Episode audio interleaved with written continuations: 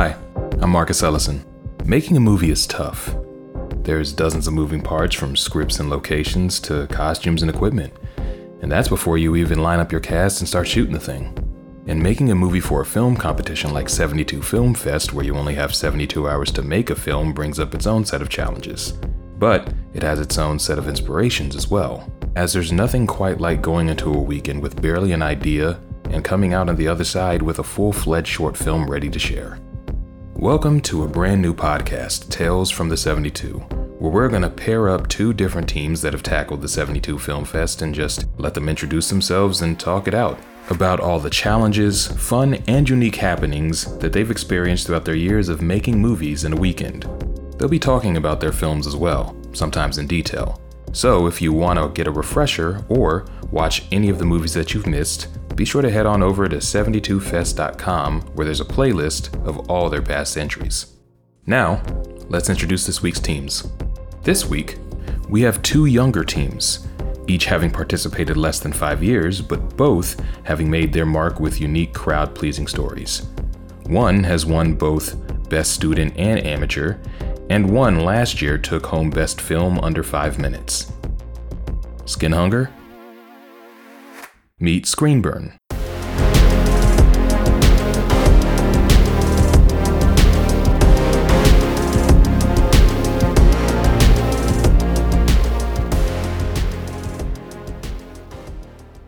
my God. Finally, he's gone. Um. We love you, Clark. Uh, um. So anyway, Sam, you want to... Yeah, well, yeah, uh, uh, just to kind of reintroduce ourselves, you know, uh, we are ScreenBurn. Uh, I am Sam Rayborg. I am Sean Mullen, also part of ScreenBurn. I'm Mike Kavina, um, part of ScreenBurn. I am Ryan Elty, part of ScreenBurn. Cool, and we are Skinhunger Productions. I'm Drew.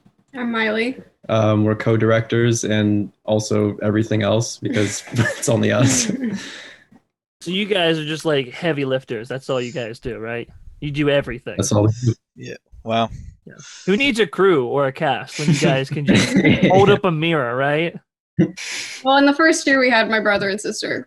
There we go. The cast. Yeah. Yeah, I remember that. Yeah. Yeah. But I say, what, what was the name of your film last year? Because I loved your film last year. Um. So twenty nineteen was Post-grad. Yeah. Okay. Post-grad. All right. Yeah. Yeah. Post-grad.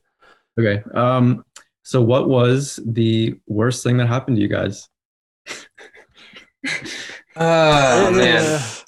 I mean, honestly, I mean, are you talking about in life, in, in just filming, or just the seventy-two?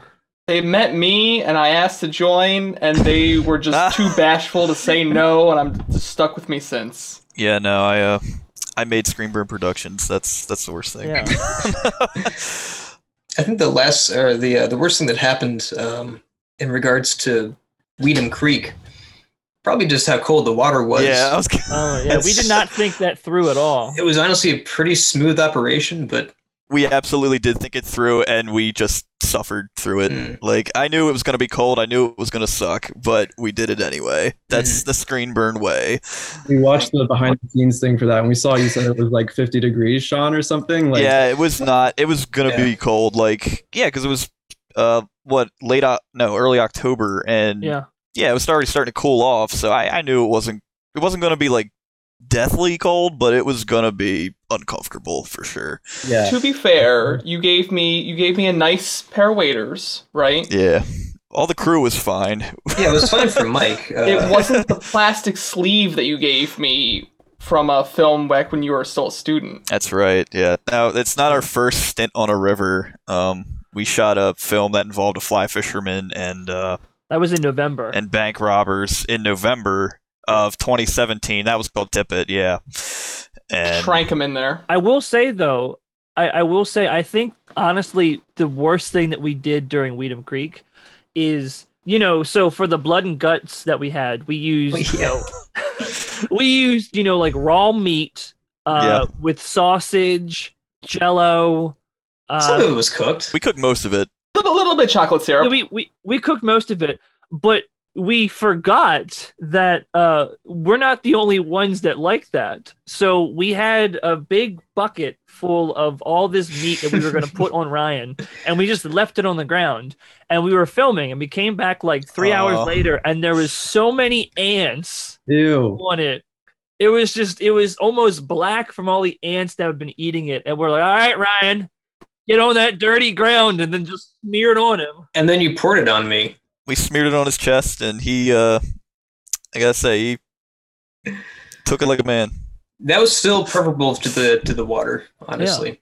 Yeah. No, but the yeah. problem was is then he had to clean himself afterwards. Oh, yeah, you're right. The cleanup was probably the worst part, because I had to go in the river.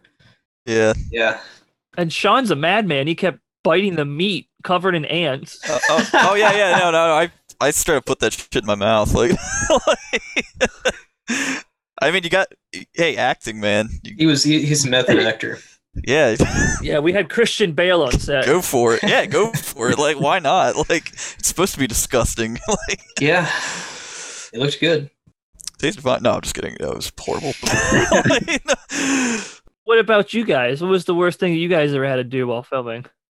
Um, I mean, it's kind of like a cumulative Yeah, experience. Just the whole first seventy-two Fest in general was not. I Why? kind of ruined it. Um, I took it a little too seriously. Yeah. Oh. Yeah, we just had different expectations going into it, and we didn't like clearly define our roles and like who was gonna do what. And we so didn't... like I was just trying to have fun and like you know see how it went with it being our first year. And Drew was like, "This is supposed to be the best movie ever," even though we're filming like seven-year-olds. Um, so I was basically responsible for directing the twins, which made sense because they're like my brother and sister, and Drew doesn't have that much experience with kids, but like Miley also got sick like halfway through. Oh yeah. No, no, no it wasn't no. halfway through. It was like the night of the launch oh, party. Right, I right. was starting to feel sick, and then I was like totally sick by the weekend, and like I don't even really remember our main day of filming because like I was just so tired. Yeah. Damn. Um, but also just like the last thirty minutes of making that, we were like really down to the wire with editing. Yeah. Um, I didn't have like any time for like color corrections or like lighting or audio work or like anything. I just put everything in order and was like trying to like cut time because we were over the limit, and I was getting really like snappy and like really yeah, you're a dick. really frustrated. And at one point I still remember it because it made me so uncomfortable afterwards, but I just said like, I know I'm being an asshole, like just ignore it. Like I was like, no, was, I'm not gonna ignore it. Which is like kind of funny when you look back on it, but like it's definitely like not how you want to handle like working with your partner, to just be like, yeah, ignore how like annoying I am right now. I just like need to get it done. But like, listen, our relationship we can put on the back no. burner. Okay, right now we're making art. Yeah. Um. So definitely something we learned from that was just like to, well, for me specifically, I guess, is just to like care more about like the process of making the film versus like the end result. Like, yeah. It's much better to have like a film where everyone has fun and like it's a good work environment, um, and have like a lower quality film versus like mm-hmm. a, you know, like an Oscar winning film, but like everyone hates working on it. So like, absolutely. Yeah. We slowed down last year, and I think it turned out pretty good. Yeah, so. we, we slowed down. Yeah, no, no, we were kind of discussing this, and, you know, not to be, uh, you know, you, I, I think everybody has like favorite films by certain teams. Um, And I, I liked your film Off the Grid, but I did think last year's was better. I just, something about it, I just loved more. You know, it's probably the cute children. That's probably what it was. I mean, in defense of that, I was going to say, like, I think objectively our best films, like uh, Life Rolls On, are first out of three films we did. But that was my favorite film as well. Yeah, like. Really? Wow. It was very good. Yeah. Well, we all, we all wrote, like, Wheaton Creek, but I just thought, like, Life Rolls On, just, I don't know, just set up. Just that was a lot of fun. It was fun. It's a richer story, I guess. It had better character arcs. Yeah, we didn't, like we didn't murder anybody in that film. We're we're still in the sophomore slump, as it were. Yeah. Well, so for you guys, um, where do you guys like get your inspiration for these? Because I mean, I know, like, I'm trying to think. Last year's criteria was profession. You know, or twenty nineteen's criteria was professions. What, do you remember what your criteria was? It's engineer. Um, we definitely had like no idea what to do off the bat, but like we were kind of thinking, I had to look like, up what an engineer was because I wasn't totally clear on that. That's really open-ended.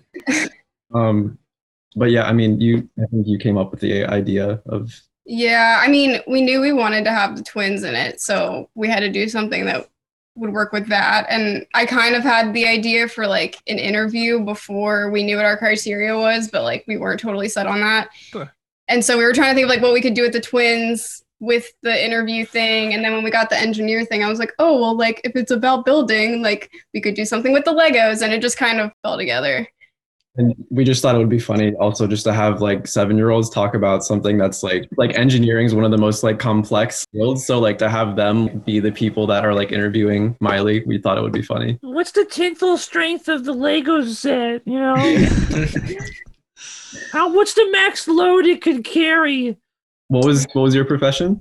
Uh, well, Psycho- what, was it a psychologist yeah. or was it a psychologist? Yeah. Psy- psychiatrist. Psychiatrist. Yeah. Psychiatrist, yeah, that was it. Well, see, the problem with last year's is, uh, so Sean works for Discovery.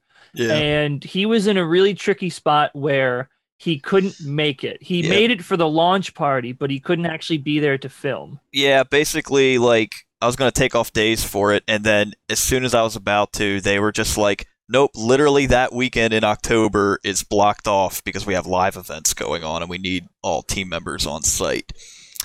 So it just kind of, they could have picked any other dates and I would have been fine with it. Yeah. And then it could have been a holiday and I would have been fine with it, but no, it had to be that. But because yeah, of the nature of it. You know, yeah, shit happens. Like, it's Murphy's Law. That's the rule of screen burn filmmaking in general. Oh, yeah.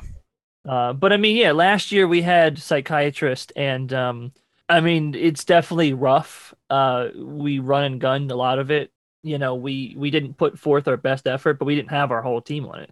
Mm-hmm. Yeah, you guys were working with the bare bones. Yeah. Because Mike, Mike was going to D P it, but he actually, the job he has now at Wash College, he had an interview. Like, I think it was the Saturday. So we had him on Friday, and then Saturday and Sunday, Ryan and I were like, okay, so we're fucked. So yeah. Him and I were just like, all right, shit, what the, how the hell are we going to do this? So, like, the first day in the doctor's office looks great. And then Mike's like, yeah, uh, it's like midnight. I gotta I gotta go pack because I gotta sleep. And we're like, ah. Yeah. Of course he's got to drive all the way over there, Eastern Shore. Um. So, I mean, it was just, we rattled some ideas together, but it just didn't really come together because it was a perfect storm of fuck you. It, it, it's interesting because, like, I remember us uh, writing that that first night. It was just, just you and I. Yeah. And I, I think we were both just tired because all the jokes seemed really funny to us at the time. They were so funny to us, and then nobody yeah. laughed in the whole theater. They were so funny. And then I wasn't at the screening, but you said that they just did not land. They just did not. So, so you know Russell Sorbello, obviously of S R K. Um, his father is a therapist, I believe. I think so. So there is one joke in the Doctor's Inn where our lead actress Morgan goes, "Oh, and I read D S M seven." That's the exact response we got from the entire theory. That was my joke, to be fair. That was yeah. Russell's father literally goes, "Ha!" in a completely empty theater, and I was like, uh, vindication, but not by much. I'm glad I could make one man laugh. Yeah, exactly. yeah, yeah. Dumb joke. But oh my god, it was like I was like, ah, this is great. Yeah, we had we had more fun, I think, writing Wheaton Creek because oh, yeah. we just we just decided, you know what, let's. Whatever. Yeah, just, yeah. Let's just let's just have fun with it. Let's just balls to the wall. Yeah, because do whatever we want. Yeah, where that came from, I guess. Like Sam and I, we just like kind of had it like racked up an idea in like our heads that we just kind of came up with, and it was like uh, tubing meets the Donner Party, and then it was just it was just always it was kind of like in our heads, and we're like, okay, like the criteria kind of fits it this time, or at least the criteria was the uh, the picture, right? Yeah. Yeah. So instead of just going with the standard picture and just replicating that verbatim, we were like, once we wrote it and we knew it was cannibalism, we were like, let's let it be the guts. Because I thought that was the funniest thing. Like, mm. And also it's just twisted and it's fun. But basically, yeah, w- once uh, Sam and I like kind of told everybody that, like, yeah, me, Sam, and Ryan, for the most part, just kind of like went balls to the wall with that, and it was just like, oh yeah, like the guy just, because I was gonna like go for more of a darker, like, okay, mm. like they start fighting for survival kind of thing and make it a little darker, but then like Ryan's like, well, no, they gotta just have something really stupid happen to them. Like, it's gotta be like the dumbest thing you could think of, and it's like they have a Charlie horse, and I'm like, screw it, why not? Like, yeah, that's that's how most of our ideas start. It's like, I'll make a dumb joke to Sean, and Sean goes, wait a minute, that's got a kernel of an idea, and I go, well, that's that's the stupidest thing, but let's roll with it. And mm. then it just snowballs into this stupid fucking thing of, let's have a tubing party where they fucking kill each other because one guy has a Charlie horse, which is an easily curable thing. Um, but I mean, yeah, because what is it? Our criteria was the still from Starwipe's film. Uh, how was it called? Nobody, nobody can remember Starwipe. I don't remember what it was called. I, I remember the film, but I don't remember the title or that. It was Free Climb, right? No, not Free Climb. Uh, uh. Wait, the one from this year, or the one from uh... no? Our, what what what was our criteria from? It was Starwipe's film. Oh yeah, it was. It was it was that one, the climbing one. I don't remember the name, but yes, it's the one, the rock climbing one. And yes, yeah. we wanted the ropes to basically be the well, the guts were the ropes in the yeah yeah in the mm-hmm. film, and that's also why we picked the helmets. But then, like, maybe I guess in hindsight, we were kind of like, maybe we didn't need everyone yeah. wearing the helmets, and then it's it, but fine. It's just like. It looked dumb, and it's already a dumb concept, so it's like... The fact that they took it so seriously to wear helmets to a tubing trip. Yeah, yeah. It was just like, these guys are special in more than one way. It totally looked like me, honestly. I, I was like, yeah, that you don't wear helmets. That makes sense, yeah. Like, yeah, we're going like, we're going like down a lazy river. Yeah, yeah. Rafts. It's this is yeah. whitewater rafting. And like, yeah. and like with actual danger. Two feet of water. Yeah. Not even, not even for most of this water. No, and I think I think Matt Friend is the only person to get the, the joke of the title, because everyone goes, yeah, Wheaton Creek, but like Matt Friend on Facebook was like, wait a minute, I just got it, and I was like, oh my god, one person. It's a it's a it's a deep joke. It's a very deep joke. It took us so long to think of that name. Would we get it, or are we like stupid? Well, we don't get it. Is we, it no. easy to explain? Like it. That's it, why well, it's basically, so well, that's that's great. Yeah, no. We eat them. We eat them. We eat them. Oh. That's it. That's really good. See what no, I mean? Well, it's such a dumb joke. Because that went through so many. Like we were thinking about, we were just gonna call it something like Ryan had, like the rivers flow, just something very mm-hmm. like something generic. generic. It, it's like intentionally generic, so you'd have no idea. Well, what's it just kept coming. Sounding like diarrhea. But, but well, no, no, no. But like. It, it, then we were like, okay, maybe it should be a little more thoughtful in some way. And then it eventually became like where Ryan came up with like Edom Creek, and then I said, well, Edom Creek is too, it's too easy to guess. And then it's like, why don't you just add a W to that, and it sounds like just some bozo's last name or some shit. Mm. But it still works for the pun. So that's just how that came to be. So, um... So where'd you guys end up like shooting um, off the grid? Because yeah, you look like you guys were kind of out there a bit. Right next there's, to our house. Yeah, there's actually. Oh, was it? There's like a little like wooded area. It's like very small, but like there's enough like, wildlife there too. Like there's like, so many deer.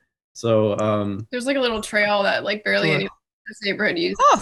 I'm yeah. sure if you have the right angles, like you're not seeing the uh, houses or development. Yeah, oh yeah, if I pan the camera, you'd see a lot of houses. Like, wow. um, like no, you guys did a good job.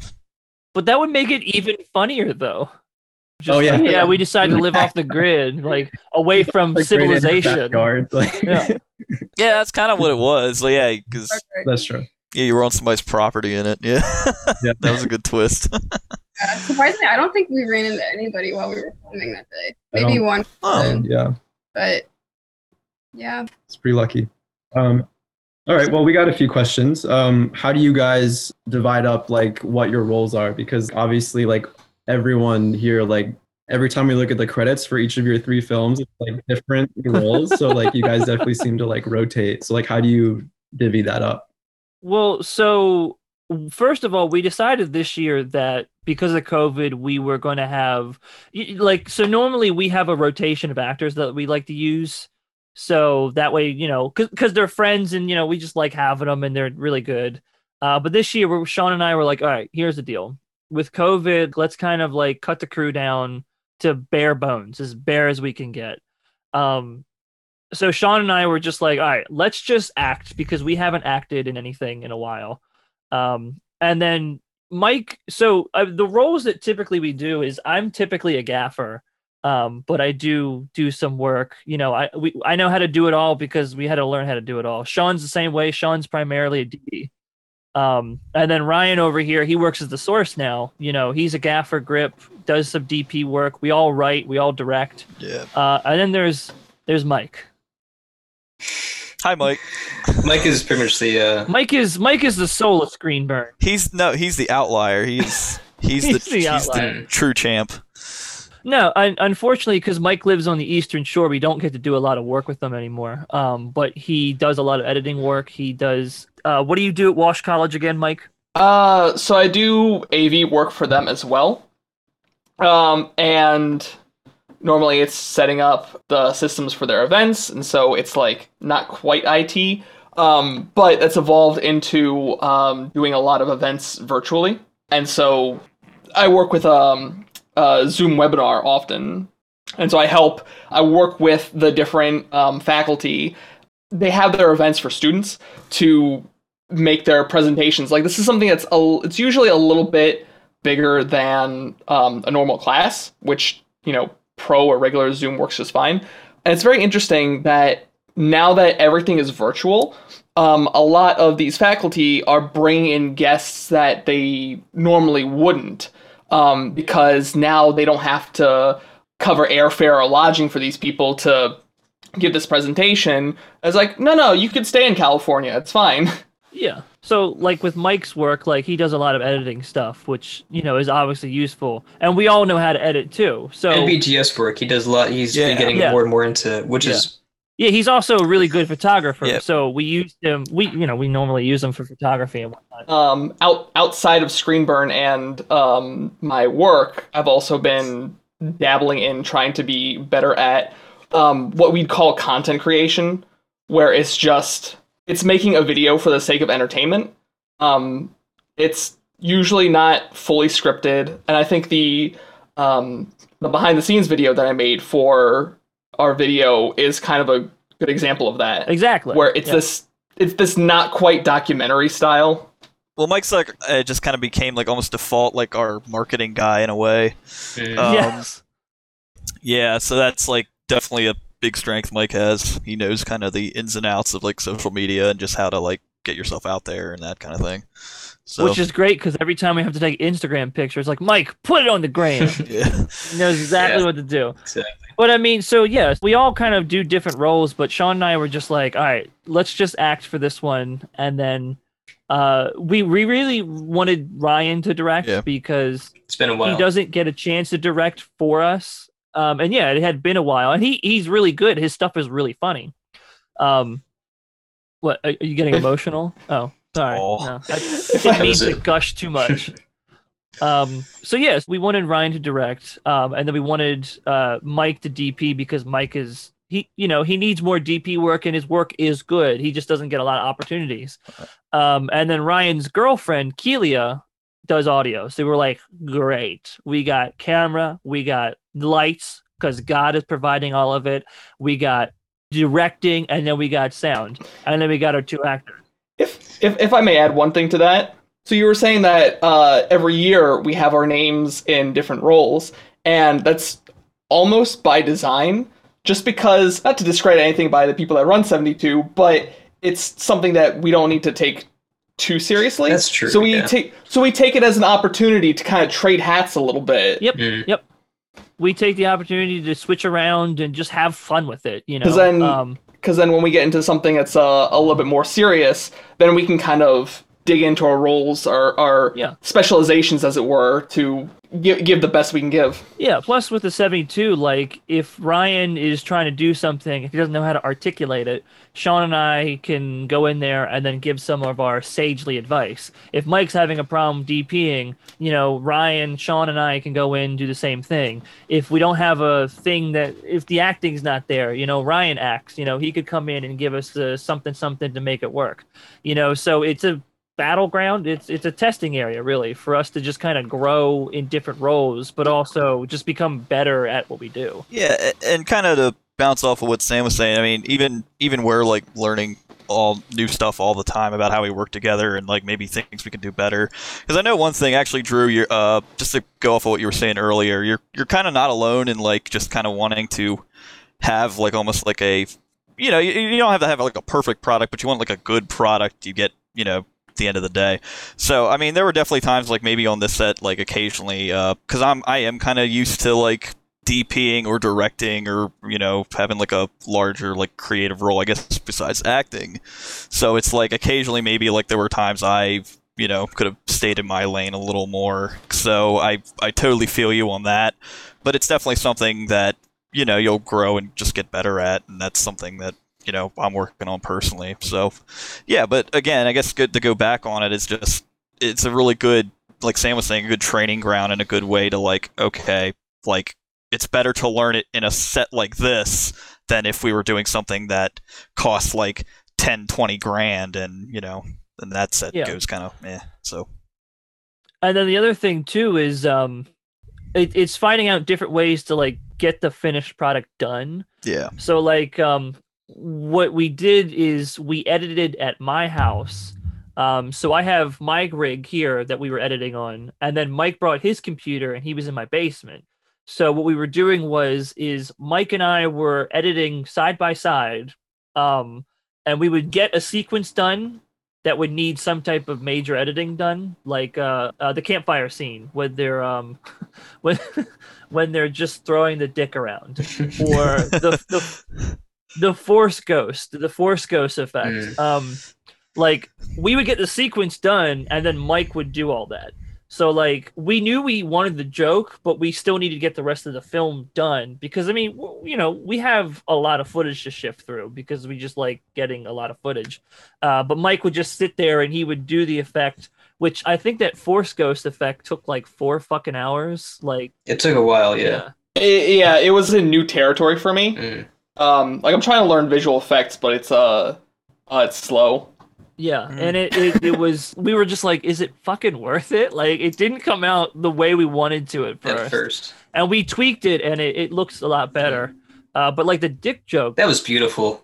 That was just beautiful. that was that was just beautiful. That was, I was fucking beautiful. With that. But we were able to do that, and then we would have Kelia come up on my computer, and she would mix it. And then we would kind of run it back and forth, and then we sent it off to our composer, so he could uh, compose some music for us. Then we have to bring it back and we have to remix and all that. So having like two full-time editing machines with like, because I think Ryan, me, Sean, and Mike, we all edited at least at one point of just like, okay, what the, the fuck are we going to do now? That way someone can sleep and another person can edit, you know? Yep. Yeah, the process that we had last year was really, or this previous year was, honestly, I think the best we've had. This, all the moving parts yeah. was, we were all moving in just such a wonderfully fluid way. Yeah.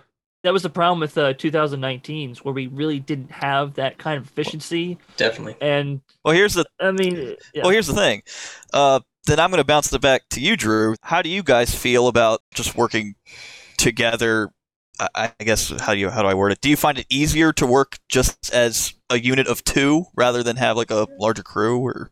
Um, it's a little bit of both, because like when you only have two people, like it's a lot easier to um, decide on things, obviously, because there's like less people giving input and it's a lot easier to make decisions that way. Right. Um, but it's like so difficult when like one or two people is doing like sound, lighting, camera, um, yeah, you know, editing. Like it's so difficult when you have like one or two people doing all of those roles. So it's like definitely a good trade-off. Like you do have a lot more freedom with just like the two of us, because we don't we don't have to rely on anyone else's input. We can just be like. Also with like scheduling, like we didn't yeah. have to wait for anyone to do anything. We had an idea, we just go do it.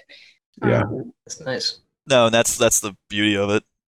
Yeah, because Sam and I did a film like that back in like twenty sixteen, where it was just like the two of us, and yeah, it's like you have to coordinate just amongst yourselves, and you have to do all the work, but you also don't have to worry about anybody else like kind of fucking it up. Um. So that's yeah. what's cool. But how'd you guys get sound? Because did you just like kind of record on the camera and then just like record sound? Like, because uh, I know Miley, you were acting in pretty much all of it.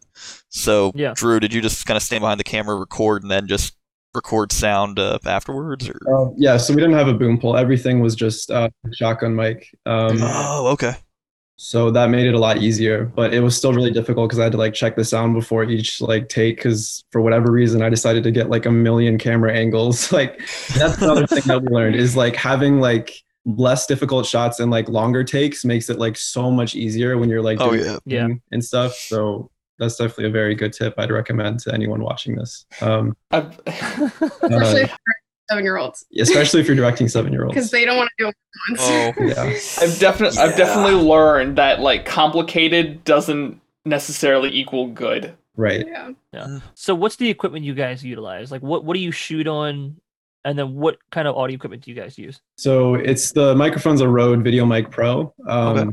and then. So I actually just got a new camera. I got a Sony A seven uh, three like a month or two ago. Ooh, but um, nice, for nice. for both of the films that we did, it was just a uh, a Canon T six I, pretty entry okay. level. But um, yeah. What about you guys?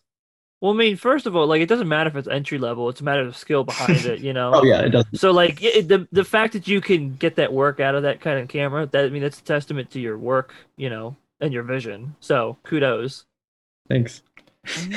Not gonna I'm not gonna go into detail about it because it's not my story to tell, but uh I, I do find it impressive that Sean had a film where um due to uh certain circumstances we oh oh god oh yeah you're talking about the worst thing that's ever happened on film. Listen to this story.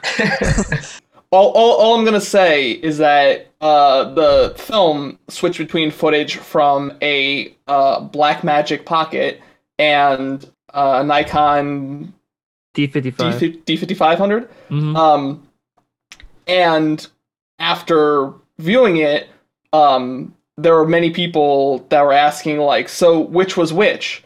And so that if if you know how to work with your footage, um, to a degree, you can get away with that. You can make it work. Um, yep. 'Cause ultimately, it's the, the, the, the concept and the content is more important than um, the actual quality. Sure.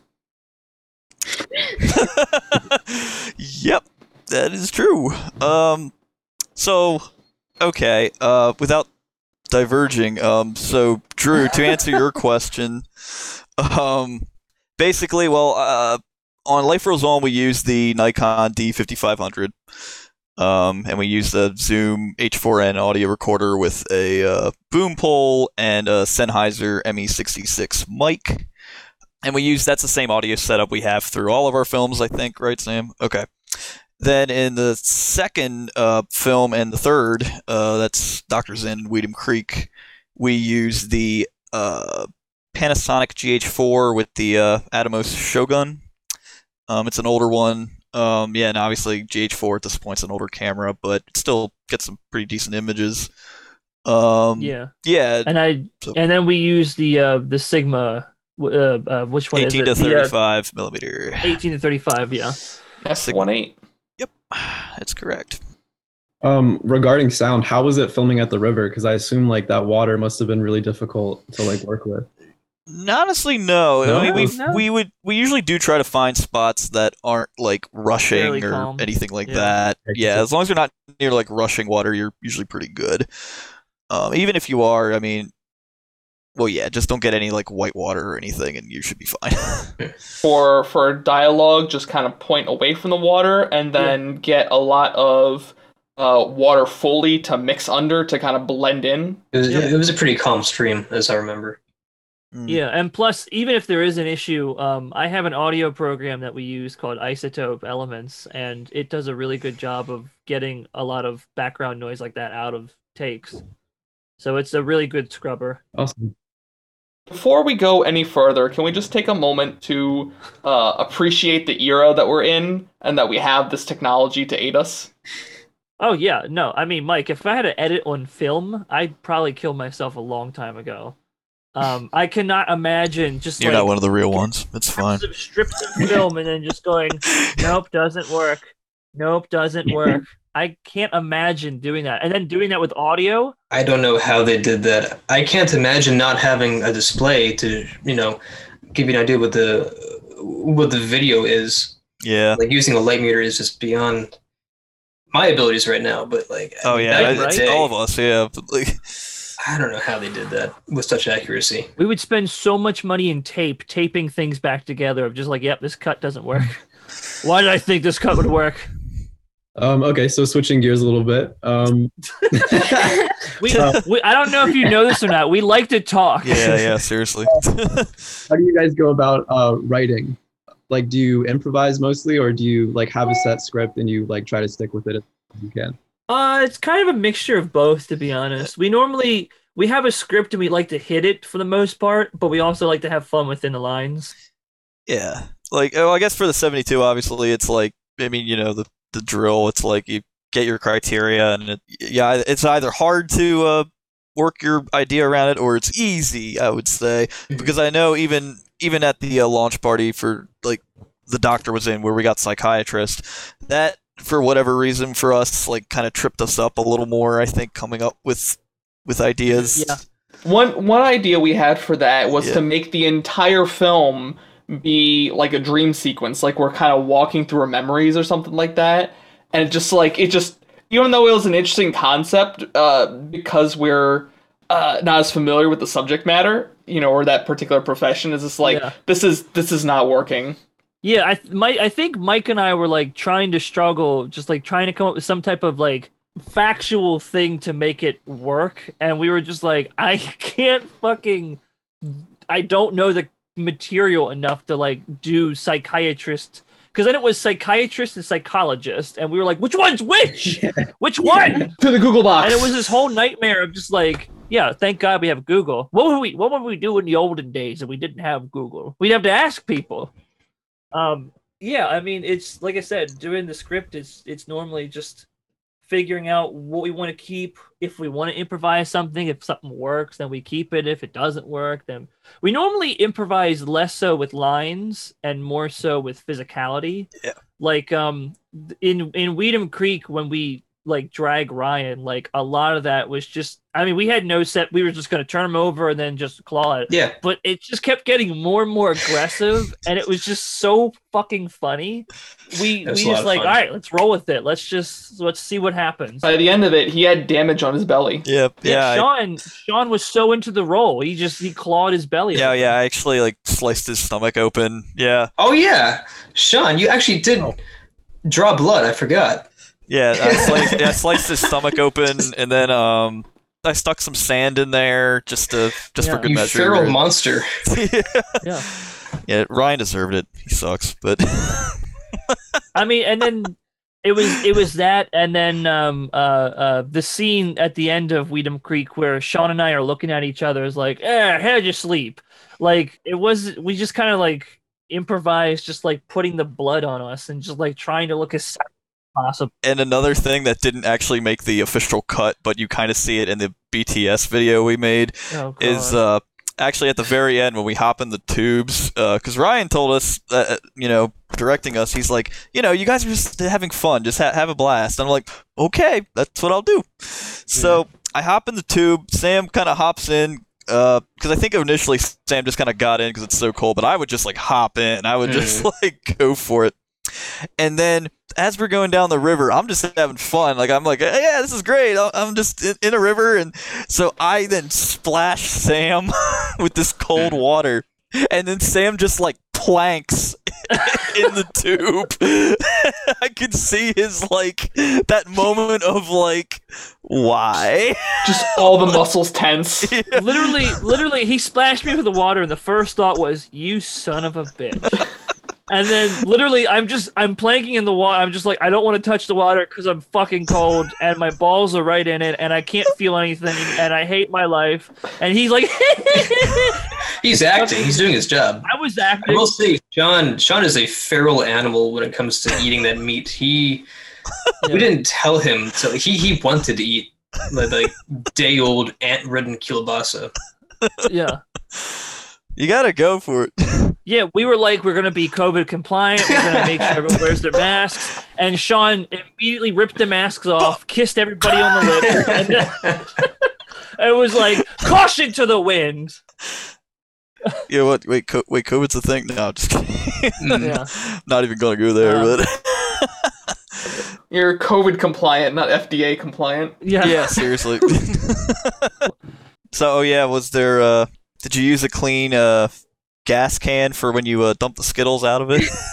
um, I hope so. Cleaned like part of it. Yeah, we tried to. no, no. We tried to. Kill. That's we, acting. Like, yes. It was so difficult to get rid of the smell, first of all, because like there was like gasoline in it, and like we had to fill it out. You guys can buy one yes! for like ten dollars so- at seven eleven. He had like. No. Sean's an animal. He would have eaten them. I would have fucking eaten them. Yeah. He would have eaten the gas can. I would have.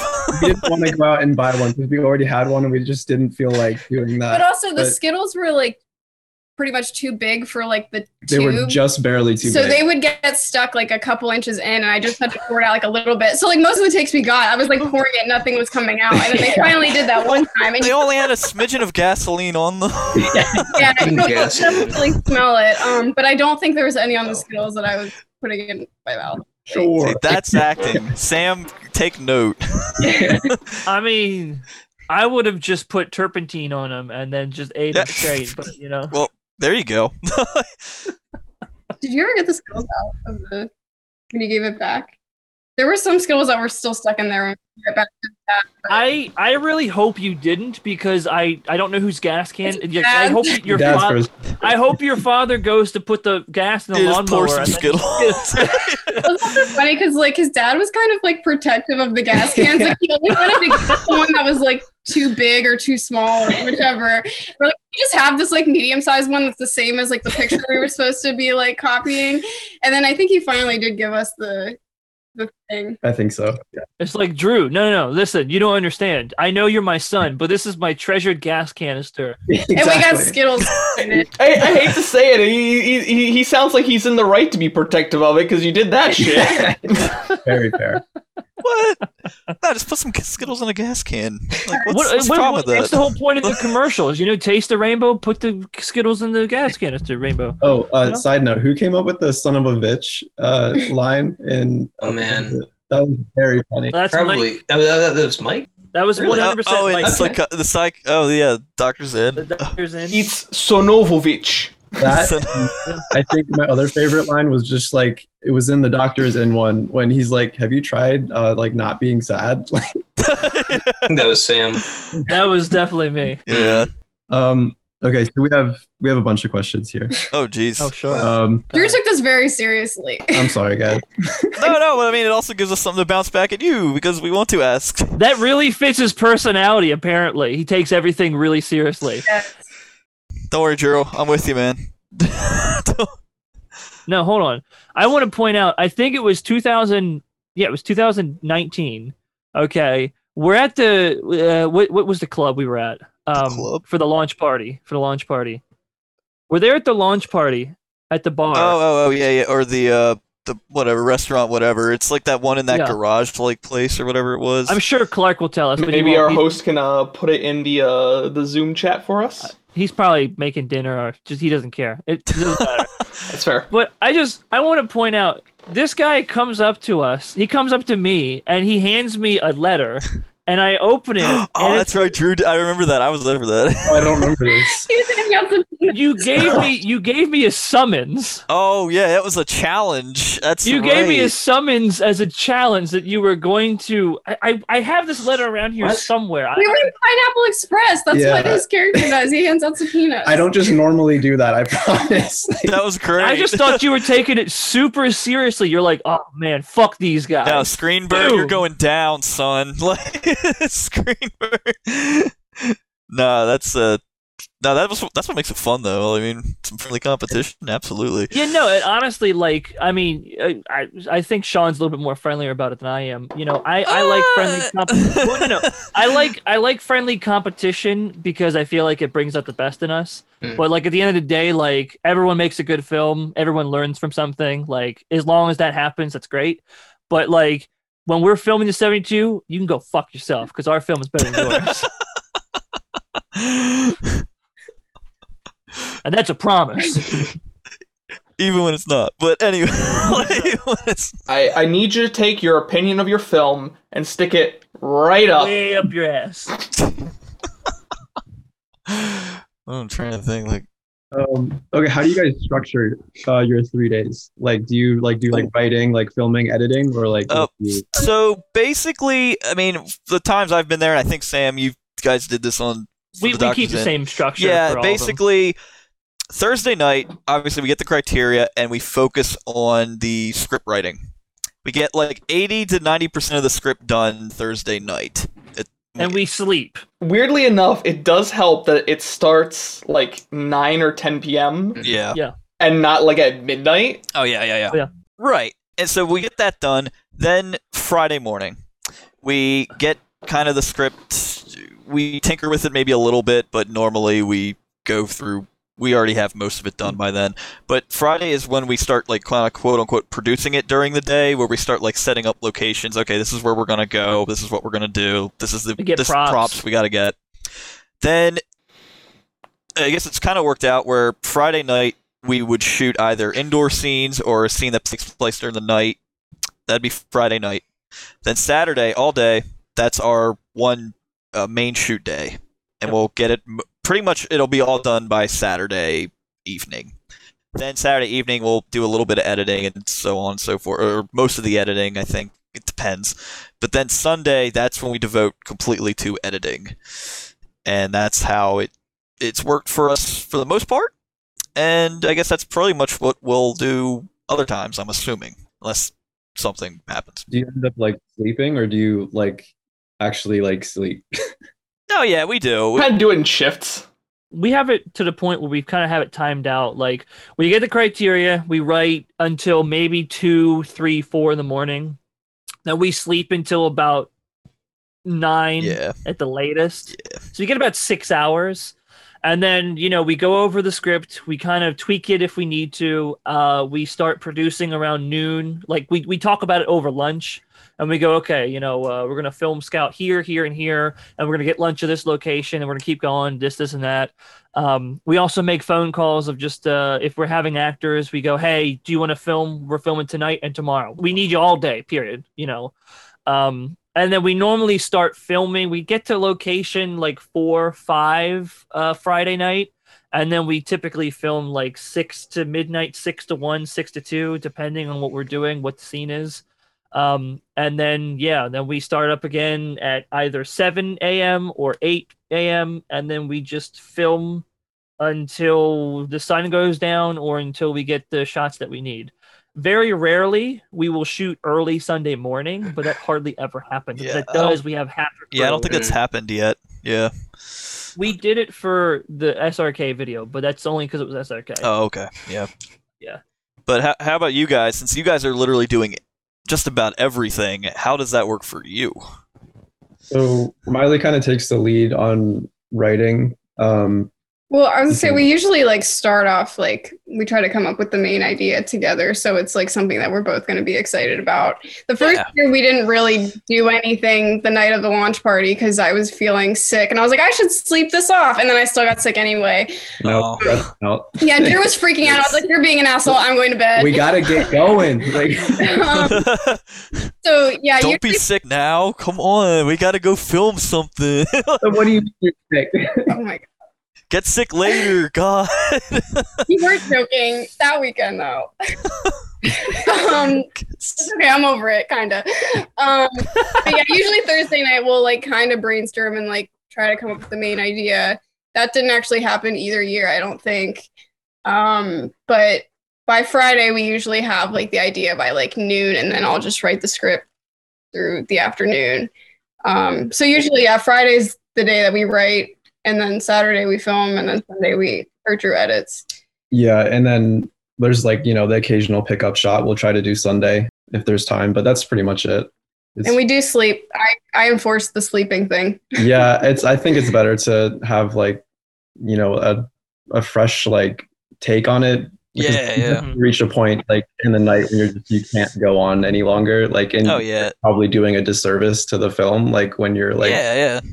I just yeah. can't do it. Yeah. Um, he wrote a list. What else we got? Oh my god, you have such a huge list. I, I can't read any. I'm not going to ask all of this. I wrote too much. No, go ahead. Ask us. Uh, ask away, Drew. We can be here five hours if we have to. Yeah. It's fun. Fuck it. while you're looking up on that, so Friday evening we do uh, indoor shots or something that's in the evening. And the Doctor's Inn, that's when we filmed the first interview. And so that was in the dead of night. But like, if you look at the windows, I, I have to credit Sam.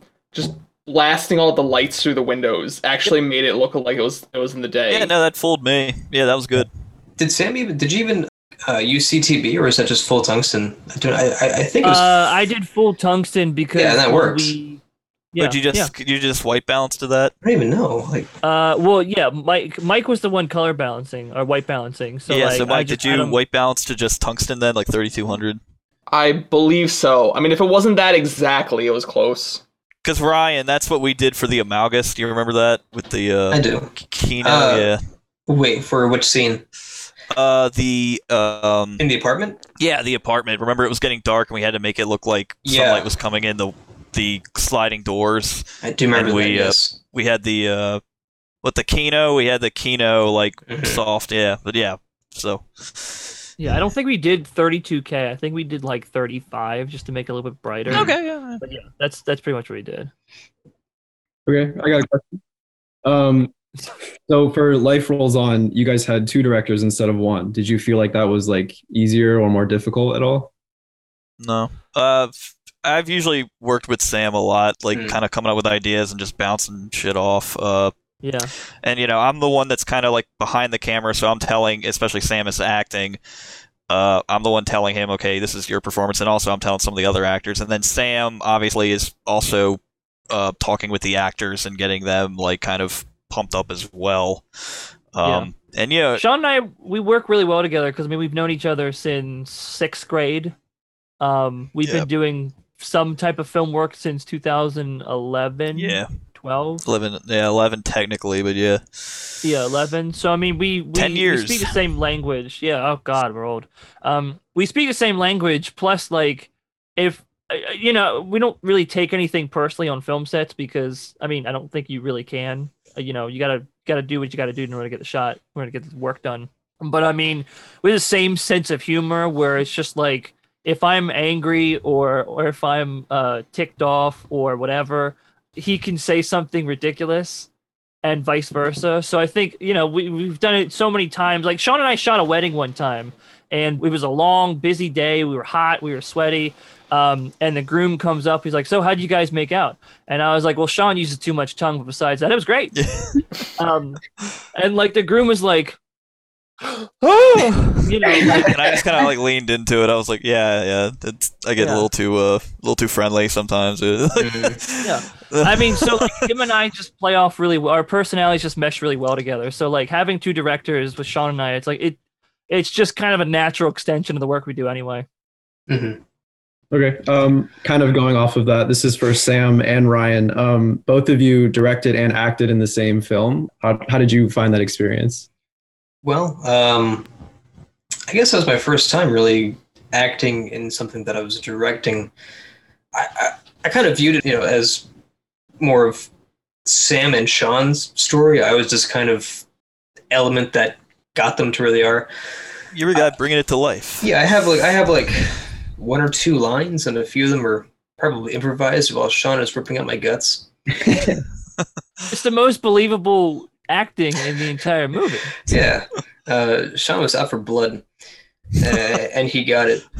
So, I, I mean, like, again, like, um, like I'm credited as director, but I was still very much um, uh, collaborating with Sean and Sam and Mike and Kelia, the whole crew pretty much. Um, whenever I direct something, I love getting ideas from cast and crew if they have any ideas. It's whatever makes it better. So uh, we would kind of bounce ideas off of each other, and I would just kind of just insert myself. And I think I want to say maybe Mike called it whenever, since I was um, on camera, I couldn't really yell for cutting or rolling. I think Mike took that responsibility. Did I? Uh, I mean, no, you yeah, did you, it. You, you could do you that. Did it a yeah. lot. You did do it a lot. Okay. I definitely did yell cut when I was getting torn into Malt. because, the, yeah, Not like, fair. or anything like that. Um, it went on too long. Eventually, like, they actually would be starting to take it out. Um, yeah, I want to see real guts. Know, I mean, like, it's so one thing I do want to point out here, which nobody has seemingly got. So the the first film we did for the seventy-two was with S R K.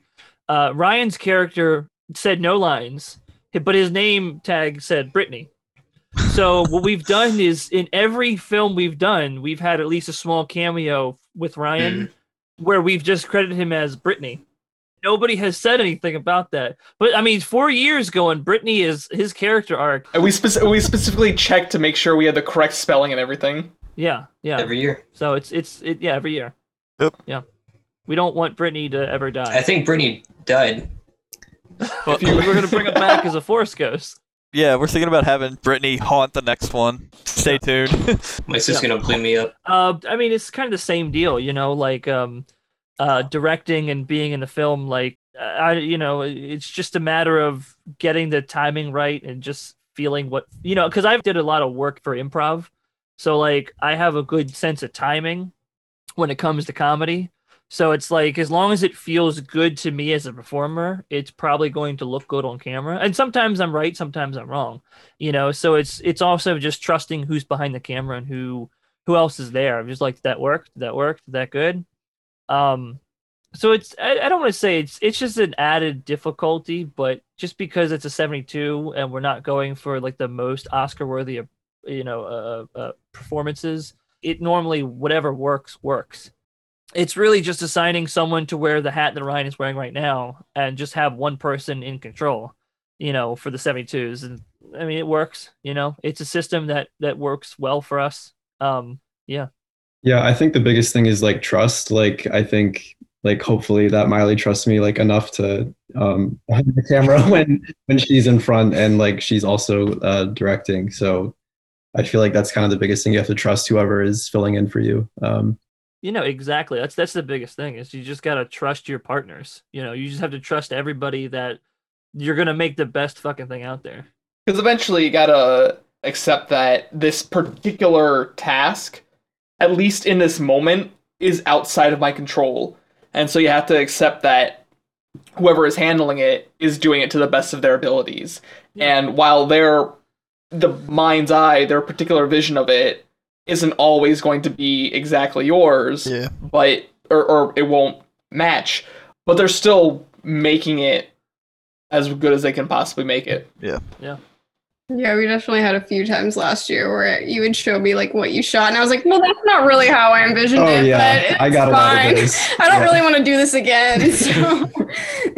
But it did turn out well. See, but that's the that's the beauty of the seventy-two, though, is you're just kind of like, eh, "Yeah, it's fine, just get it in the can." Yeah. So. Yeah. Yeah. I trust you. Don't worry.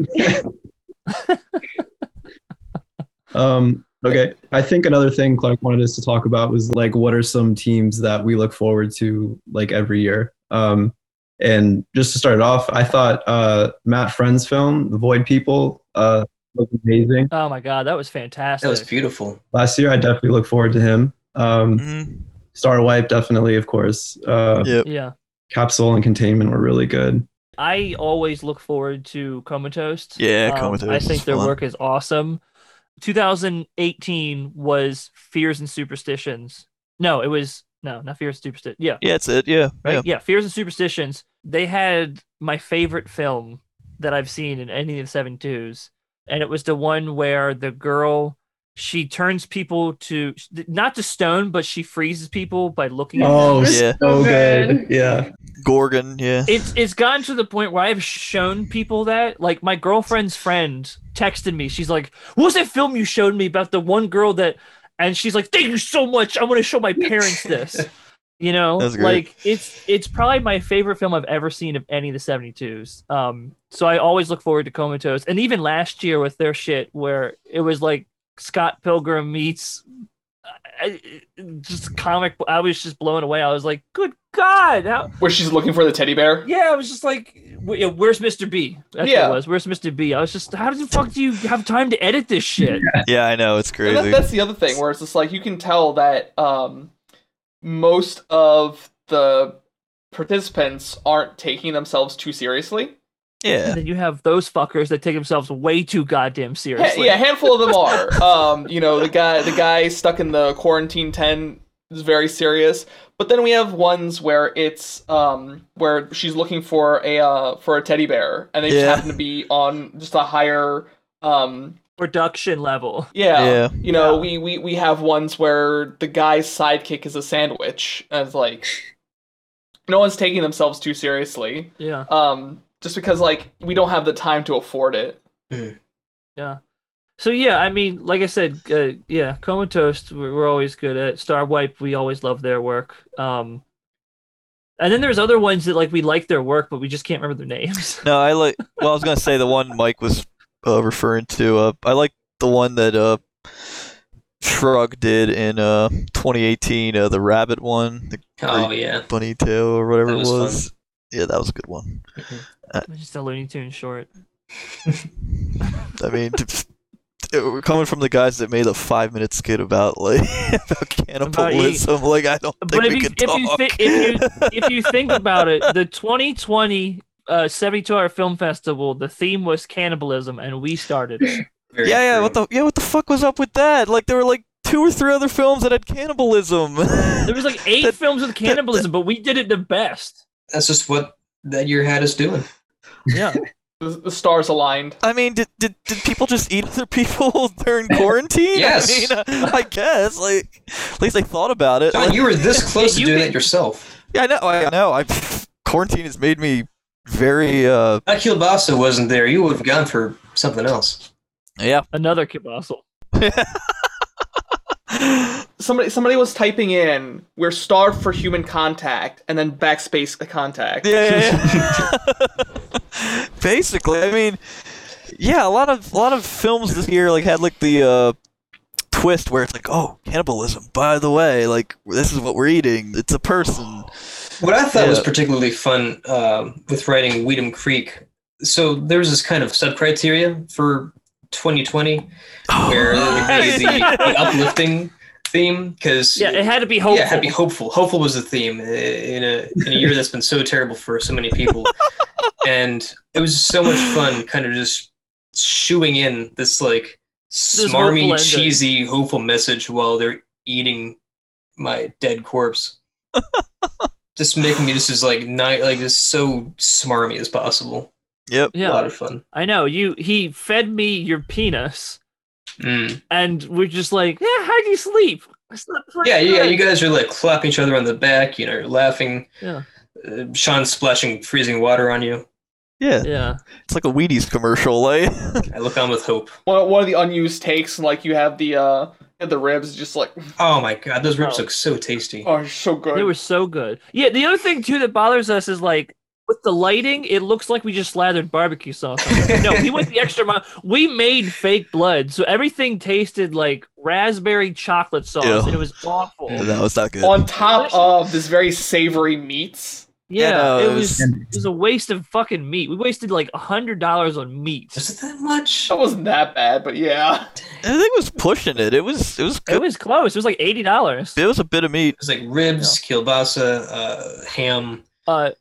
But to answer your question, though, Drew. Back on topic. Uh, I really, like, Matt Friend's video, I just want to, like, give a huge shout-out because I feel like he deserved a lot more nominations for his work because really? His work... Because, I mean, it, we were kind of having a little fun with him on set, like, reading his Instagram, like, you know, day one in the Captain's journal. Captain's log. Captain's log. Like, we were having a little fun with it, but, like... we had like a watch party when it came out because Mike got married like the day after and uh, we were all watching it and we were just like, holy shit, it's fucking great for one person doing this. Very like, creative. This is really good. It was really creative and it was just, just fucking good. It was really doing the most with the least. Yeah. It was too bad that like halfway through he had to stop doing Captain's Log because uh, he had to focus on it mm, to actually yeah. get it done. Because it was actually kind of a morale boost to us. It was. We're just like, let's see what Matt Friend's up to. You know? Yeah. Oh, Matt Friend hasn't posted in a day. I hope everything's all right. Is he okay? Like... I hope he didn't get eaten. uh, but who who else was it? There is the one film, I think it's, is it Black Box Studio? Is that the one that did the one long take? Mm-hmm. Yeah. Yeah. Oh, yeah. I forgot about that one. Yeah, I do know that yeah, one. Yeah, that was that was really impressive. That was really funny and just it was good. I liked that a lot. The pen. Yeah. You know, it's it's interesting because I feel like half the films I remember, and then half the films are kind of like, eh. But like, I don't know. Who, who, as long as you have fun.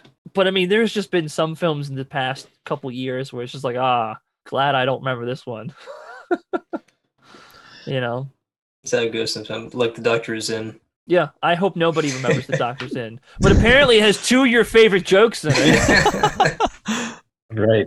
Um, I don't have questions other than just advice. Wow, we got through that whole list. I, I'm gonna I don't show them. Do... Look at all the notes he made. And, like, in wait, wait, I can't see him. No. It's the whole page. Oh, hold it up closer. Read another question, Drew. What's yeah, the, come on, what's Drew. The weirdest question you have? Oh yeah, yeah. Weirdest question. Mm. Yeah. Yeah. I don't know. I don't think any of them are too They're all weird. Very serious. They're all very serious. Fine. Read your most serious question. Um, Did you cover? But I think just like advice, like what are what are some like takeaways like going forward for future teams? I guess. Hmm. Um, have fun is. I mean, I guess like yeah. if it isn't fun, then there's no. Have fun doing it is what I'm really saying. It can be whatever you want it to be, but as long as you're having a good time writing it, shooting it, editing it, putting it all together, showing it to people. That's what it's all about. So, yeah, uh, the one thing I'll say is what we try to do after every ScreenBurn shoot is we do something called a postmortem. Yeah. Where we just kind of discuss the shoot and we kind of go around in a circle and discuss each person on set, what they brought to the team. And what we do is we go, okay, like, what's something positive about Ryan? How did Ryan handle being a director? You know, how is he as a person? How is he as a crew member? How is he as a cast member? Um, and we just give a bunch of positive stuff. And instead of doing anything negative, we just go, what can Ryan work on to become better? And we really just do that for everybody. So nobody feels left out and everybody feels like they could take something away. Because I feel like any type of project you do, as long as you learn something from it, even if it's just reinforcing something you've done before, as long as you're learning from it, it's a good set. If you don't learn something from a set, it's a bad set. That all depends. But my my personal advice is just to always be learning. Yeah. For as long as you're physically and mentally capable, um, try to make as many skills in your toolkit as possible. Um, because part of what um what I'm personally able to do is, so I don't do a lot of films, but I still know like image composition because I'm a photographer and I, I do portraits, and I also can do um, color grading. And then beyond that, I'm also trying to learn like V F X, and that's just new territory for me. And the other thing is like, because we trade hats a bunch. So it's like, okay, if someone needs help, like we're um we're missing an extra audio guy, and people know how to do that, or how to set up the lights if we need an extra guy. Like, try to just learn and like sponge up as much as possible, um and just always have this passion to be better at, like, it's okay to have a certain specialization, but at our level, like, it's good to know as much as you can. It makes you all around a, a better team member. For sure. Yeah, I mean, uh, kind of going with that, you know, it's just sponge up as much as you can, you know. Uh, it doesn't matter if you try and fail something, at least you tried. So you can learn next time how not to fail. Um, try to push yourself. You know, I mean, we hardly do visual effects like we did with this film. And, like, if you watch the film, you're like, oh... So you did a force ghost effect, and then you did the blurring effect. We don't normally do that, but like we pushed ourselves to just do it because it was funny. But like we learned how to do it, and we can apply it next time, or we could adapt to something else. You know, so it's just trying different things too. Of what haven't you done before, Sean? Um, no, I mean, I really don't have a whole lot to add on that. I mean, it's basically the same thing. There's no stage leave. Well, I guess take it from someone who uh, unintentionally uh, going back to this story uh, earlier, someone who unintentionally uh, ran over a camera um, and has made... No, no, start well, start from the beginning, Sean. Well, shut start up. From the I, let me see, let me get story. my thought. I will tell the prequel story uh, in a second. But yeah, take it from somebody who has done that. Take it from someone who has uh, occasionally been maybe a little too serious on set. Take it from someone who has made many mistakes. So again, the whole thing is a journey. Just if if we're telling the story, just the whole thing just culminates to uh, you need to have good problem solving. Mm. Yes. Yeah. Exactly. Um, you roll with the punches. Um, yes, you will make films that suck. Yes, you will have situations that suck. But just roll with them, learn the next time, and uh, you will get better. I mean, it's all there is to it. Keep on trucking. Sam, what's the line where it's like, uh, you know, sucking at something is the first step at being kind of good at something? Um, that's a very specific quote, and I don't know it. Why'd you ask Sam specifically? Because he's the one that watches Adventure Time. Uh, do you? Oh yeah, I just I was thinking it's, the Simpsons. It's, it's, but... the, it's the dog that says that. I'm pretty sure I've heard that uh, bro, somewhere else, but I mean, there's like a, there's like seven seasons of Adventure Time, and they're like fifteen minutes each. I don't remember. Anyway, it's been a couple years. Uh, so uh, I don't know. Have you at Skinhunger made any? Uh, I mean, outside maybe the first set, but like on um. Was there anything you really learned or made any mistakes on um, Off the Grid? It definitely went a lot smoother, and I think it's oh, okay. earlier that like we had a lot of long takes where it was just Miley talking, and like um, it made everything a lot easier for editing and filming. And I think, yeah, I just personally didn't take it as seriously, and I think it helped the environment. Uh, and I think we both tried to enjoy the process more. And that's kind of what I was saying earlier, that like the process is a lot more important than the result, I think. Sure. Any advice you have? Um, I mean, my only thing with last year's was I felt like I should have spent more time like refining the script. Like there was just some stuff that I kind of like didn't word it as like nicely as it could have been, because I wanted to like be done that day and then like be able to film the next day. And then sure. back on, I was like, I could have made that better if I'd spent like twenty minutes longer on it. But I mean, we didn't know how it was going to go the next day or anything. Like I wanted to make sure we had as much time as possible. So right. cleaning up the script, I think. So done is better than perfect. Yeah. True. Yep. No, no, absolutely. Have you guys ever had it where you're just kind of under the gun and you barely turn it in on time?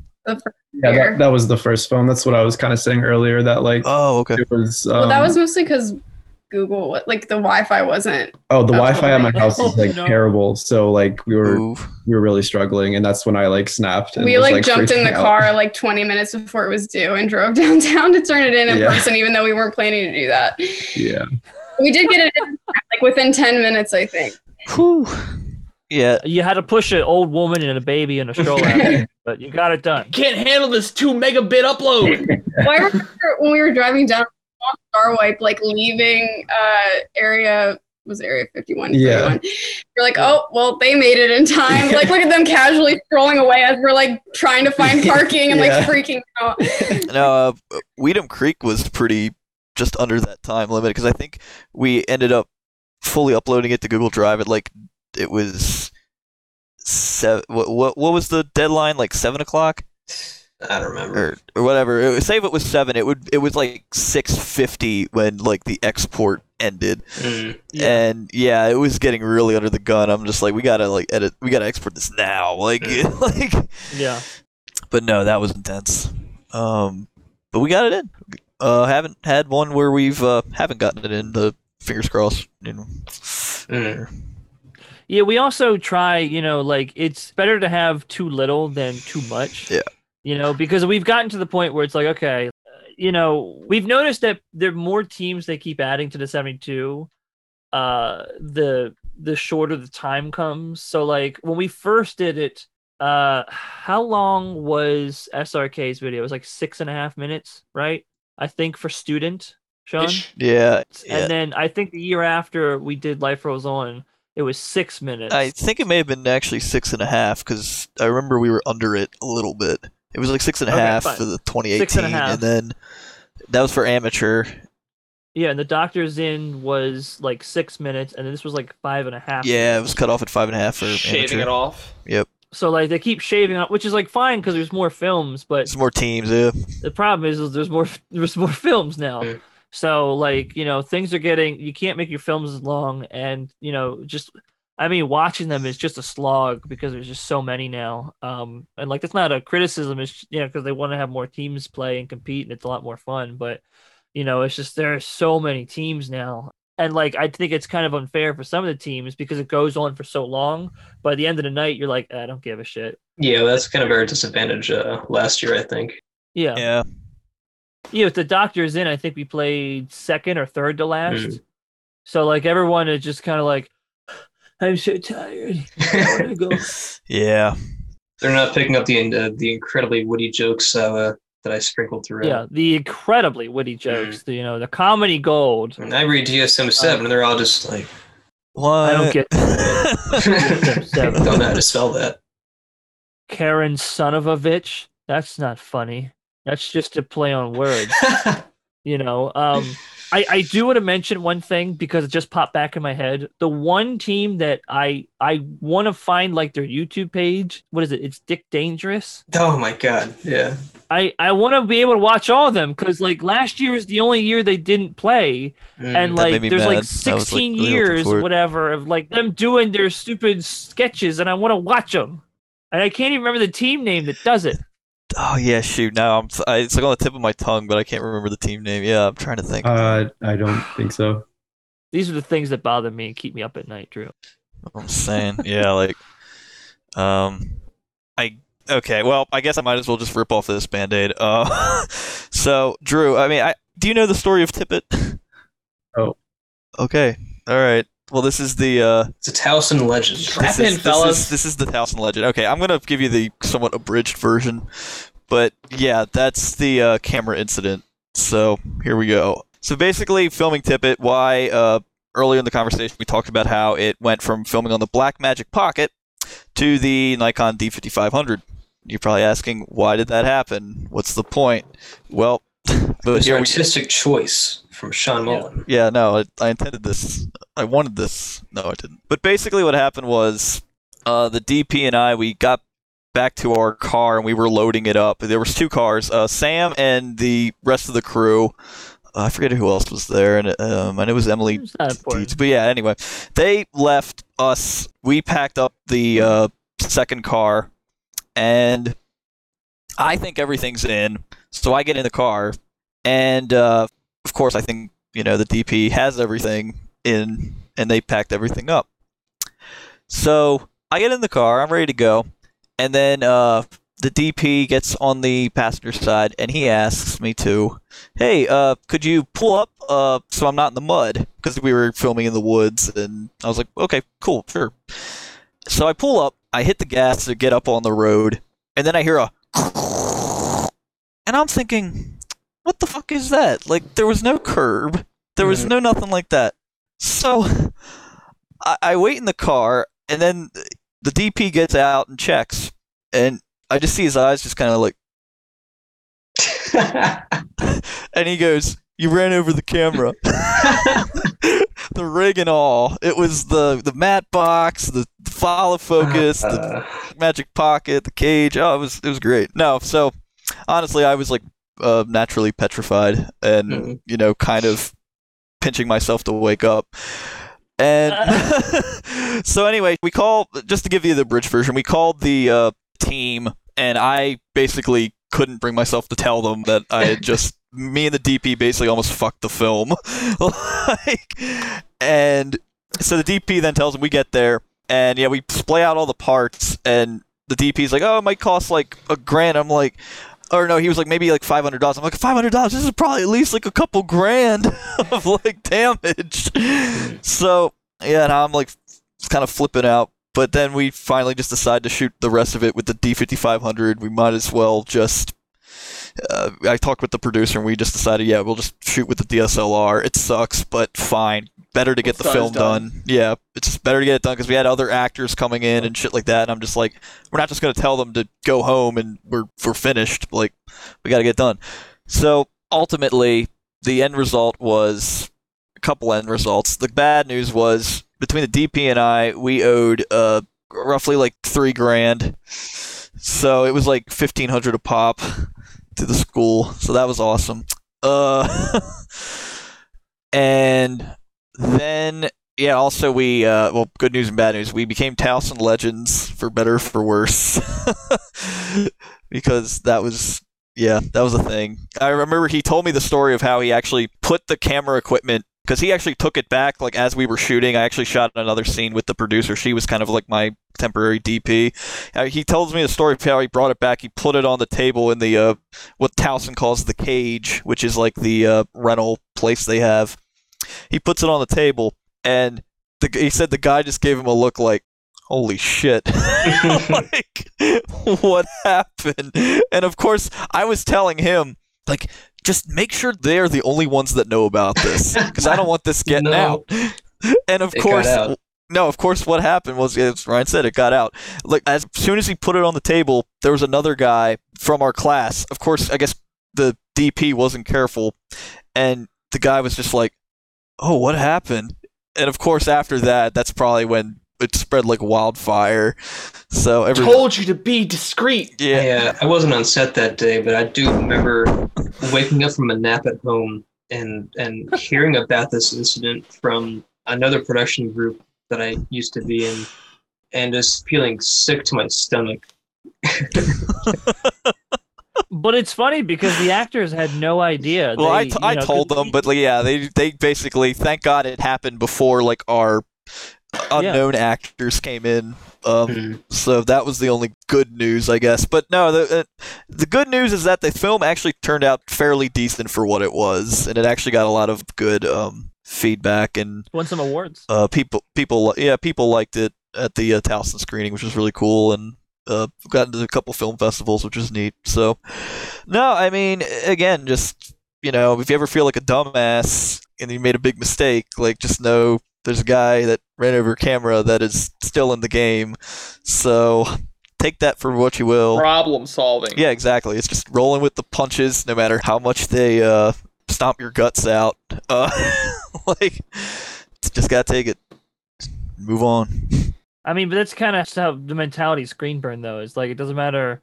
It's Murphy's Law. Whatever fucking happens will happen. But yep. It's just how how are you going to fucking roll with it? You know, like we've we've had so much shit happen to us, yeah. but we are still standing. So it's just, how are you going to adapt? You know, you either adapt or you die. And only a couple of us have died. So, you know, we've been pretty well. Yep. Yeah, so sorry for that uh, divergence. Long-winded. But yeah, I thought that might be uh, hopefully inspired some people. Uh, inspires me, Sean. Yeah, so I don't, I don't. I'm assuming Skinhunger has not had any catastrophic uh, failures like that. So just lost sippy cups. So on that note, we'll be uh, seeing you at this year's seventy-two. Hopefully with less damage. Yeah, um, yeah, we'll definitely be doing it this year. Um, Excellent. Maybe with more than two people, but we still have to see. We gotta talk about it. See, it would be fun if we could kind of have two seventy-twos, because like. We like, you know, ScreenBurn, we like working with ourselves, obviously. You know, we're we're all big egotistical people. We like with our egos. Um, but it would also just be a lot of fun and just, like, do with other people, you know. Like, um, that'd be interesting. It would be great to, to work with you, Drew, because, I mean, we haven't done anything since... We did. We worked with him on Matched, yes. Yeah. And, like, that was a lot of fun. Match but we great. haven't worked with uh, Miley at all. But, you know... We try to have fun, and we try to just spread joy and laughter to everybody, and it would just be a lot of fun to just work with other people, because, frankly, I just get so tired of Sean. To be fair... I mean, yeah.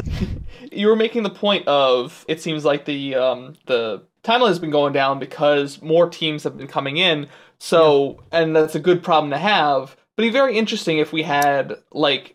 an autumn one and a spring one? Yeah, because that way we could spend even more money and be disappointed by our lack of awards. Yep. Since somebody keeps winning them all. Yeah, no, you guys are actually the only ones that have won anything. Yeah, ScreenBurn has won shit.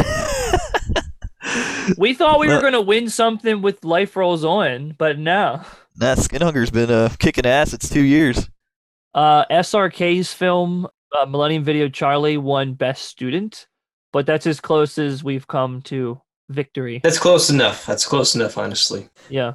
I feel okay claiming that. The seventy-two community said, we'll give you a taste. And that's... yeah. And that's all we got. We just got a taste.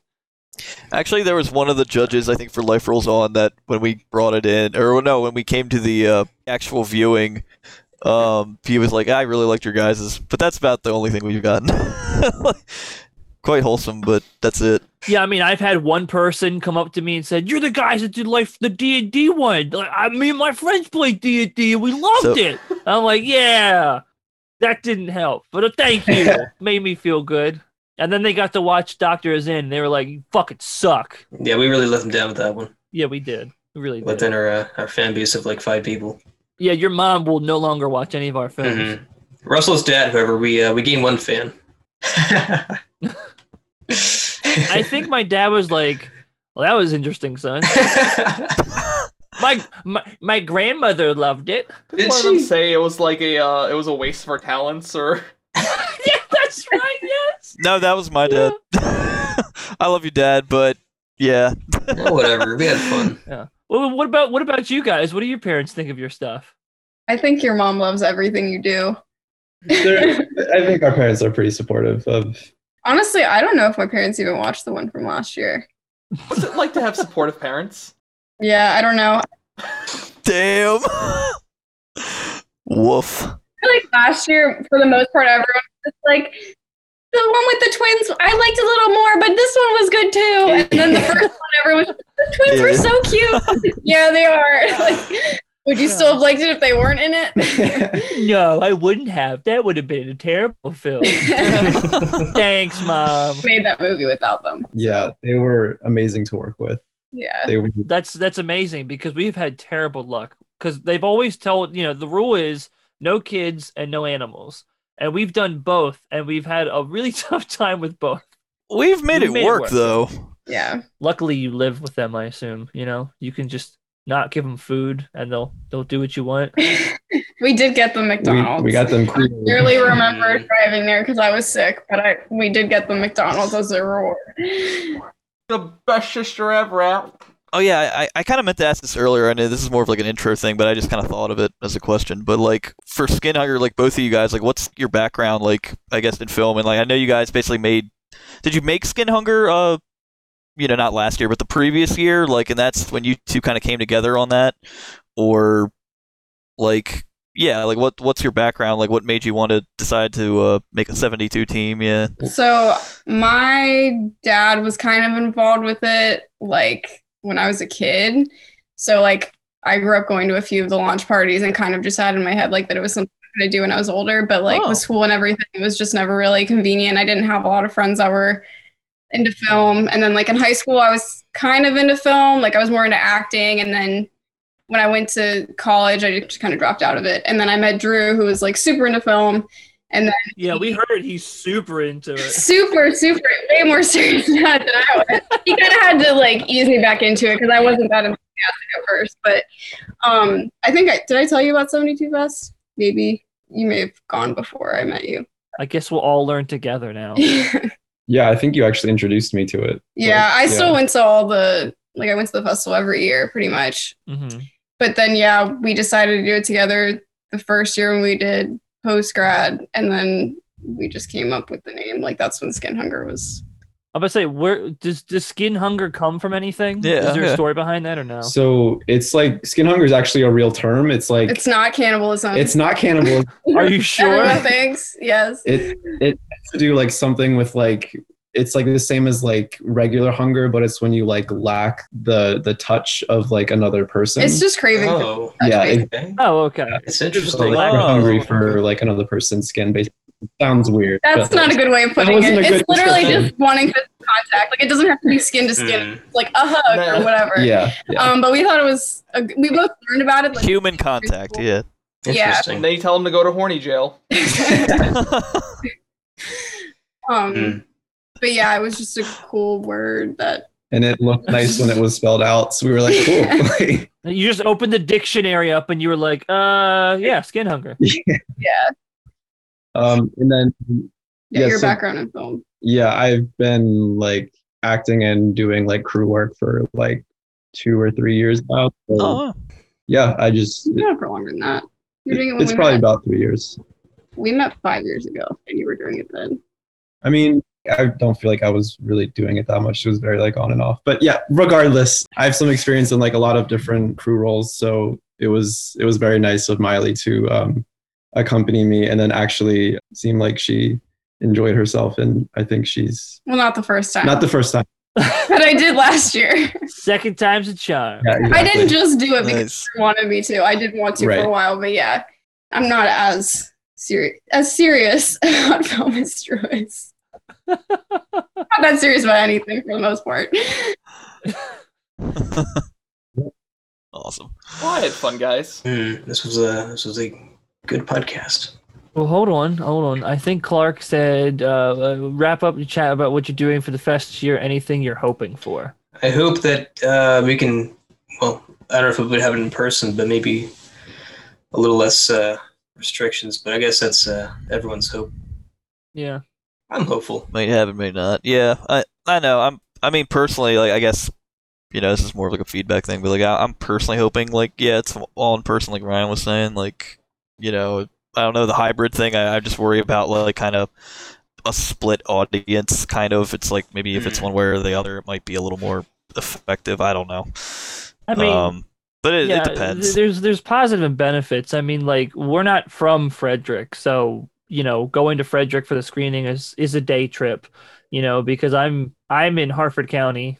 Sean's living, well, Sean, you live in Frederick. I'm in Frederick now, but yeah, I used to I used to live in Harford County. That's where I'm from. You know, Mike Mike's on the Eastern Shore. Ryan, you're where are you right now? You're in Parkville? I'm in uh, Perry Hall, but by next Perry time Hall. I'm going to be probably somewhere around like Laurel or Bowie or something. Yeah. You know, so I mean, yeah. It's good from that aspect that we can just kind of like watch it from home or whatever. But I mean, then you do miss that aspect of just fucking being in a theater and feeding off everybody else's energy, you know? Um, yeah. You show up every year and it's like, hey, it's you. And mm. it's, hey, it's you. Like, yeah.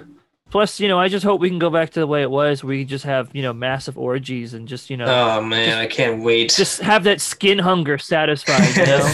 uh, that's what I'm saying. That's, yeah. that's just, that's really what I'm missing. I'm just missing this human intimacy of just skin on skin and mm. just debauchery happening. Yeah, but I'm a simple man. That's what makes the world go round. Anything you're hoping for? Me? Yeah. seventy-two is only three more than sixty-nine. Wow. That's going That's to be right. the next slogan for this for next year. Yeah, it it's is. Only three more than sixty-nine. Clark's like, Jesus Christ, this is just gold. How do these guys do this? You're Clark listening, man. We're going to have to make a new award. we we haven't gotten to a best adult film, but maybe. Yeah, but maybe. Yeah, I don't think there's ever been a rated X film, but we can do that next year. Mm, there's always a first. Yeah. What about you guys? What do you guys hope for next year? I think be vaccinated. Yeah, definitely. Just it would be so cool to have yeah. like an in-person um, thing, but obviously, like everyone's got to be up to date on vaccinations and stuff. I guess that's the biggest hope. Yeah. That'd be nice. Yeah. Did you guys end up watching? Uh, do you guys watch South Park at all? Uh, no. Okay, well, so Sean yeah. and I just watched the vaccination special he just came out with. And right now, yeah. because of COVID, I don't do a lot of film work because just I don't feel comfortable being on set with a lot of people, you know, I don't know. And well, but I work at Walgreens, and South Park made so much fucking fun of Walgreens. It was unbelievable. Specifically? Specifically. They acted like Walgreens yeah. was a nightclub and only old people could get in because they're the only ones that can get their shots. And basically, yeah. the whole town is lining up. Like, come on, man, let me get my shot. I'm a teacher. I'm an essential worker. It's like, yeah, you're not on the list. And that's exactly what I fucking feel. It's just a bunch of old people getting their shots, and just young people were like, yeah, get shafted. You know, it sucks. Sucks being young. I can't wait for my bones to hurt every time the weather just exists. Well, your knees are uh, mm-hmm. way ahead of you. They're already scraping bone on bone. Right. And then I'll be able to get my shot. But to answer the other question, yes, uh, I want to do the fest yeah, this year. Same. Yes, we plan on it. How about Skinhunger? You yep. do as well. I don't know what's going to be happening in October, but anything that'll keep us yeah. from doing it. Yeah. The real question though is, what oh, do you sure. what do you guys hope that the criteria is next year? Because next year should be um, year sixteen, right? Am I am I right? Is yeah, because this was fifteen, I thought, right? Was it? Yeah. So next Ooh. year is sixteen. So. Like, what do you guys? I mean, fifteen was the big anniversary year, you know, where they just did a still from prior films. Like, you guys have a criteria that you'd like to see? Because, I mean, to be honest, like, I don't. It, profession for me was really difficult because I didn't feel like it was open ended. Like, Fears and Superstitions was great because, like, it was so open ended and you could do a lot with it. You know, Life Rolls On, our criteria was fear of time. So it was like the fear of growing up, you know. So, like, you could do a lot with the fear of time. Um, and I think the year before that was, um, where's my poster, was uh, Constellations. So you had Constellations with a lot of different, like, mythology. Like, and I like that one, too, because that one's kind of the same thing where you just have a general theme. You can just kind of roll with it. Like, is there any type of theme you guys are looking for? Anyone? Colors. Colors. You, you like the theme of colors. I don't know. Great, we have three primary colors. Uh, it's like we got beige. Oh, oh man, beige I would and hate eggshell. Being stuck with beige. Ew. Uh, economic status. Economic status. Everyone did poor. um, I don't know. Like, uh, I, I don't know. Yeah. Like, I think, I think like movies would be something interesting where like you just, you pick like a famous movie from a hat. I think it, Russell told me that they kind of did that. They basically, one year movies they blended together. movies. Like, I think Russell, S R K uh, for uh, Andy from accounting, Russell showed me. I think they blended Donnie, I think it was Donnie Darko, and uh, it was another one, but basically they kind of had oh, wow. to blend the uh, movies. So yeah, it's kind of in a way been done. Wow. There you go. I, I, I, I want to clarify. Them, like, I, th- I think there's some interesting themes out there that they can do.